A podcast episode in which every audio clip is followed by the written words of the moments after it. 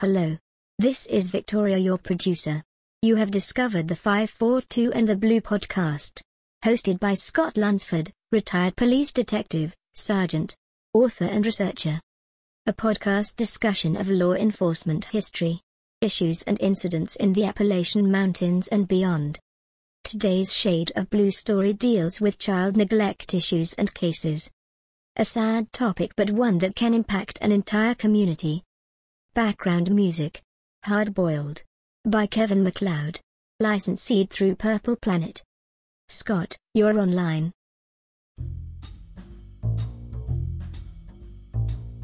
Thank you, Victoria, for starting us out. Today's Shade of Blue, as Victoria said, we're going to talk about something that's not very pleasant. A lot of times, law enforcement, we have to be involved with situations that are very trying on the heart, the mind, and the soul. Probably the most demanding on the psyche of a law enforcement officer would be the death of a child. The death of a child is, is a terrible thing. Uh, Dwight D. Eisenhower said, There's no tragedy in life like the death of a child. Things never get back to the way they were. And that's very true. According to the CDC in 2017 report, according to the CDC in a 2017 report, there are several reported causes for the death of children. The first for children between the age of 1 and 4 are accidents, unintentional injuries. The second is health situations that could cause a child to pass. The third for ages of 1 through 4, unfortunately, is homicide. And we are seeing in the media more and more children that are dying through violent means than we've had before previously. This same report from 2017 also talks about children between the ages of 5 and 14. Once again, the number one cause accidents. The number two cause that year was cancer or illness. The third, intentional self harm or suicide. Very unfortunate. And of course, the fourth being assaults or homicides again. Today's Shade of Blue goes back 26 years to November 1994. A 15 year old runaway, Miranda Kathleen Brown, had left a group home. Now, there's nothing super unusual about that in itself. 15 year old girls have been running away from home since the time of Gilgamesh. What makes this shade of blue story different and tragic is a combination of several events in several circumstances. Now, Miranda Brown in 1994 was a ward of the Buncombe County, North Carolina Department of Social Services.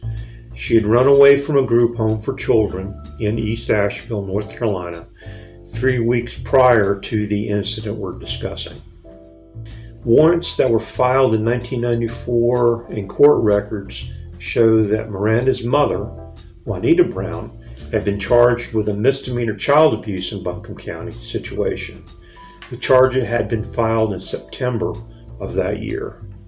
According to an interview that was done by Juanita Brown with a newspaper reporter, she stated the charge was filed after Miranda Brown and the girl's sister had gotten into a physical altercation and physical fight. The warrant states Juanita Brown's arrest alleged to the fact that she had allowed and encouraged the older sister to, quote, beat the hell, unquote, out of her sister. That was actually what was spelled out on the warrant.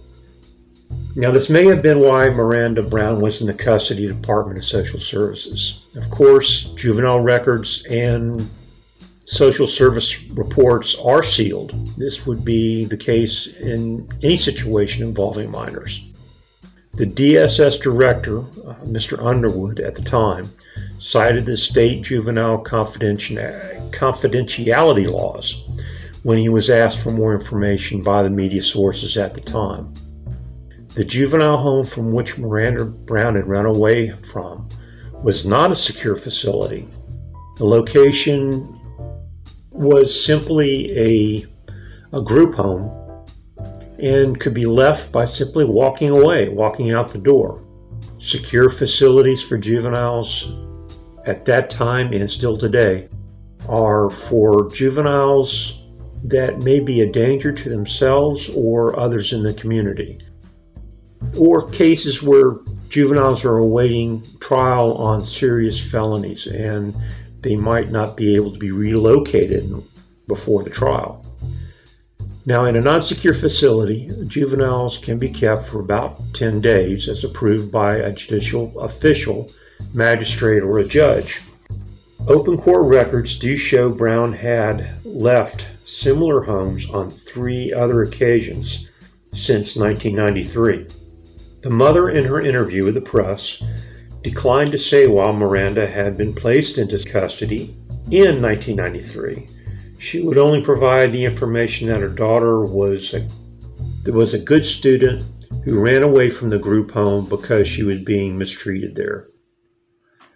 The last time Miranda ran away from a group shelter, the shelter itself had contacted the Department of Social Services, which they were required to do, as Department of Social Services had legal custody of Miranda. The officials with Department of Social Services filed a petition, which is a document requesting the court to take action in a case involving a juvenile. In this situation, it was a runaway petition. This was filed with the county's magistrate's office in Buncombe County on November 6th. The petition, which was standard procedure when a child runs away, the order gives police officers and sheriff's deputies the authority to take the child into custody if they locate the child. The newspaper, the Asheville Citizen Times, conducted their own investigation of DSS's handling of the Brown case, and they found that the social workers had failed to file a missing person report on Brown after she had run away from the group home. And if that is the case, then law enforcement didn't know to actively investigate the missing person case of Miranda. And if she was taken into custody by law enforcement, it would have just been by chance when they had come across her and taken her into custody for whatever reason. The investigation by the newspaper also showed that the social workers had failed to contact a Lester family with whom Miranda had stayed with in the past with their knowledge. And Brown had been at that location at some point, and they had the information on where she would have been this time, apparently. Now, on the night in question in November 1994, in a small rental house behind an old grocery store on Brevard Road in Asheville, the life of Miranda Brown of Woodfin in Yancey County ended tragically. Brown had attended a small party at this location with several other young people. Six people had gathered at the home, and most had been drinking before the incident. Brown went into the bedroom with the others, along with a young man 22 years of age, a Mark Anderson along with the others that were at the home. A shotgun was removed from a wall rack. Witnesses told police the barrel was placed into Brown's mouth, possibly by the victim herself. The police report said Anderson held the stock end of the gun. He told police it discharged accidentally. The police report that has not been redacted indicated that several of the witnesses stated that the gun had discharged by accident. That it went off while the end of the barrel was in the teenager's mouth, killing her instantly. Police documented that Brown died at 12:41 a.m. on a Saturday during the party after the barrel of the 12 gauge shotgun was placed in her mouth, either by her or by another person. Of the five male individuals at the party, only Mark Anderson was identified and admitted he was the one holding the stock of the shotgun when it went off. Witnesses insisted that Miranda had placed the gun in her mouth herself. Anderson called police about 20 minutes after the incident had occurred. After the investigation and the gathering of evidence, Anderson was charged with second degree murder. He was placed originally on no bond, that after his first appearance in court was dropped to a $100,000 secured bond. Juanita Brown has always disputed the account of the accident or the incident. She said her daughter had been assaulted by the men at the party. The senior detective for the investigation of the Asheville Police Department has said it was all senseless. There were no harsh words and no arguments. They were all pretty happy and having a good time before the shotgun went off. Now, the victim's mother was later charged with making harassing calls in relationship to her daughter's death to a family in West Asheville. Miss Brown was also very outspoken on the issue of her daughter's death, which is understandable. Those charges for harassing phone calls were later dropped. In June of 1995, Anderson pled guilty in Brown's shooting death. He received a he received a sentence of between four and five years in prison seven months after the death of the 15 year old. He accepted a guilty plea of voluntary manslaughter in Buncombe County Superior Court. He had originally, like I said, been charged with second degree murder, and he was sentenced by Judge Dennis Winner, a very good judge, and I've testified before him several times myself. Prosecutors did not pursue the case of second degree murder. According to one of the district assistant district attorneys, he states that the DA's office felt this was the appropriate disposition of the case. Unlike second degree murder, voluntary manslaughter does not include malice. Malice would have been very difficult to prove in court based on the information and the statements the witnesses made. A full autopsy was completed by the state and attended by the Asheville investigators. There was no sign of other injuries or defensive wounds on the victim. The toxicology screens were negative, no drugs, no alcohol in her system. A public defender for Mr. Anderson said that the whole situation was, quote, a horrible accident.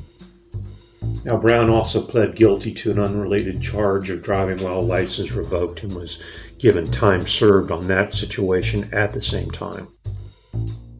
Understandably, Juanita Brown, Miranda's mother, was not pleased with the plea. Miss Brown said she thought Anderson deserved, quote, the same thing he gave my daughter, the death sentence, unquote. Now, in counting homicides that year, at the time of Miranda's death, her death was the 12th homicide in Asheville at the time. There had only been eight or nine for the same time period the previous year.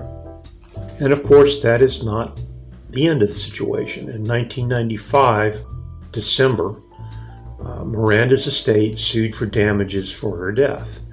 The suit was filed against the Buncombe County Department of Social Services, Mr. Anderson, and the group home itself. The suit claimed the Department of Social Services, the caseworkers, and employees of the group home did not do enough to keep Brown from running away from the home about three weeks before her death and did not look hard enough for her after she was gone. Now, a state review of the handling of the case by Department of Social Services was declared to be adequate, but it did suggest certain changes to be made in the social services procedures, and these procedures went into effect.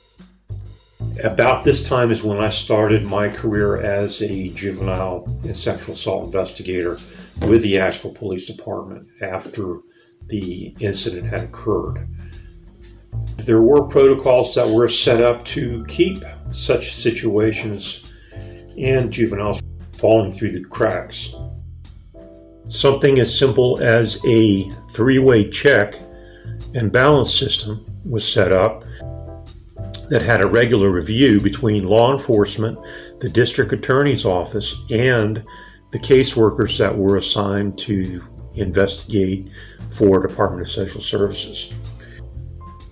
In this way, we were hopefully able to keep children from being missed, needed the assistance and the help. Now, Miranda's estate's lawsuit was asking for $50 million. It was actually, from my understanding, dismissed. I cannot find any records as the case was filed in federal court. I haven't been able to locate an outcome at this time, but that's not unusual due to the fact that the case involved juvenile information. Now, do these situations end with Miranda's death? Was Miranda's death a wake up call that would keep other children from being injured or, or harmed or even killed? Well, we would like to think so. Recently, though, I came across an article in the local newspaper, Department of Social Services official acknowledges problems after nine year old found in hotel room with 150 used hypodermic needles. This article by Joel Burgess, eh, who's a very good writer, starts out a Buncombe County Department of Social Services official acknowledged mistakes in how the department responded to law enforcement child calls and that the staffer had told police a nine year old girl could stay in a hotel room along with 150 used hypodermic needles with a man the girl barely knew but was a friend of her father's. Apparently, the father had been arrested in Black Mountain and with the child with him. He was taken to jail, but you still have the child. The Department of Social Services was notified and they authorized the leaving of the child with this gentleman in the hotel room with the used syringes.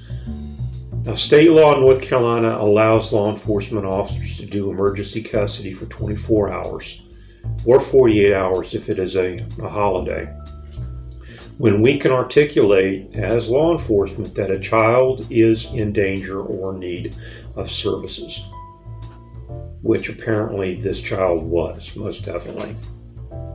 This particular incident changed more protocols and policies and procedures of law enforcement and social services, getting everyone to work together on the situation. It did involve North Carolina State Senator Chuck Edwards to get involved after the information was brought to his attention by the chief of police for Black Mountain. Black Mountain Police Chief Freeman said there had been a similar problem April 17th of this year when DSS took nine hours to come take two children whose one parent had passed away and they could not locate the other. Caring for children is very difficult for a police staff that can number less than four people on some nights. In the hypodermic needle incident, according to the chief, the DSS worker had declined to come to the scene and told the officers to leave the girl in the hotel room with the syringes either by herself or with the man she had just met through her father who had been arrested. That's a lot of liability. And luckily, the law enforcement officers did not. They, they took the child with them, kept her until they could make other arrangements, which they did by contacting family members out of state who responded before the time period was up that law enforcement officers could legally keep a child in custody. There had been other issues in lawsuits in the Appalachian Mountains involving situations similar. In 2017, Haywood County, North Carolina Department of Social Services was sued after plaintiffs had reported that social workers had taken actions against their children that amounted to battery. I was unable to locate the outcome of this case again because due to the law for forbidding DSS information and children information disclosure, it was sealed. Another sad shade of blue story, very recently, this time from the state of Georgia. I recently came across in several media sources. If you're curious about it, you can probably do a web search and find uh, information on this particular incident. It is totally sad, totally bizarre. In this particular case that I came across last week, two Georgia parents were charged in the death of their daughter who had suffered from a lice infestation so severe that it had triggered a fatal heart attack. Now, this was according to the Georgia Bureau of Investigation. Mary Kathleen Horton, 37 years of age, and her significant other, Joey Yozviak, 38 years of age, each faced charges of second degree murder in the death of 12 year old Caitlin, who was found unresponsive and left at home. The Wilkinson County, Georgia Superior Court Judge, a Brenda Trammell, ruled this past week there was enough evidence in the matter for the murder charges to go forward to a grand jury. The couple was also charged with secondary cruelty to a child and abuse. There are some bad things that happen to children, and it is our responsibility as adults and civilized individuals to step up when we see something that we believe is wrong.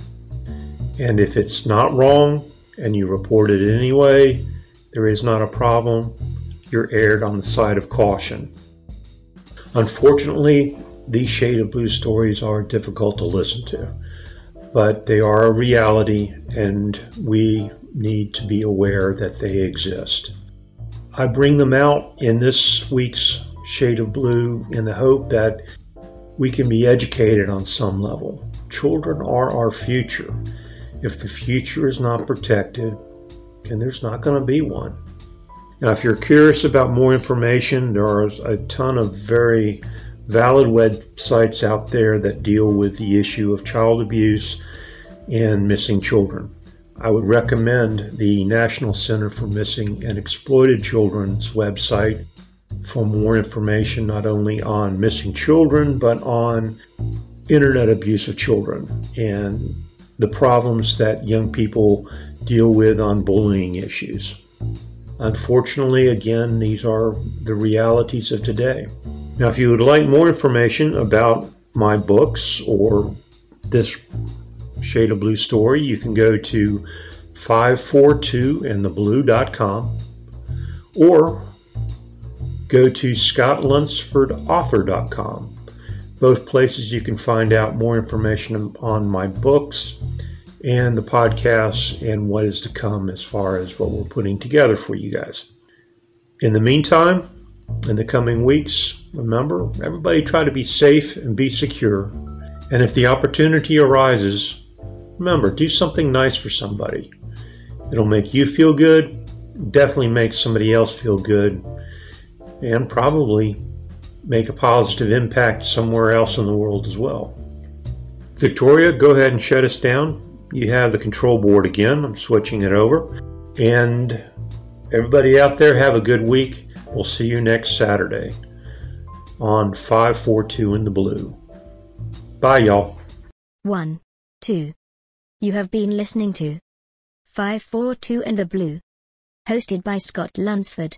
For more information on the podcast, or Scott's Books and Writings. Go to scottlunsfordauthor.com or 542intheblue.com. Scott can also be reached through the web pages. This is Victoria, your producer. 2. 1. End. Thomas J. The door is closed when it snows. Page 183. Page 92. Page 106. Page 72. Page 7.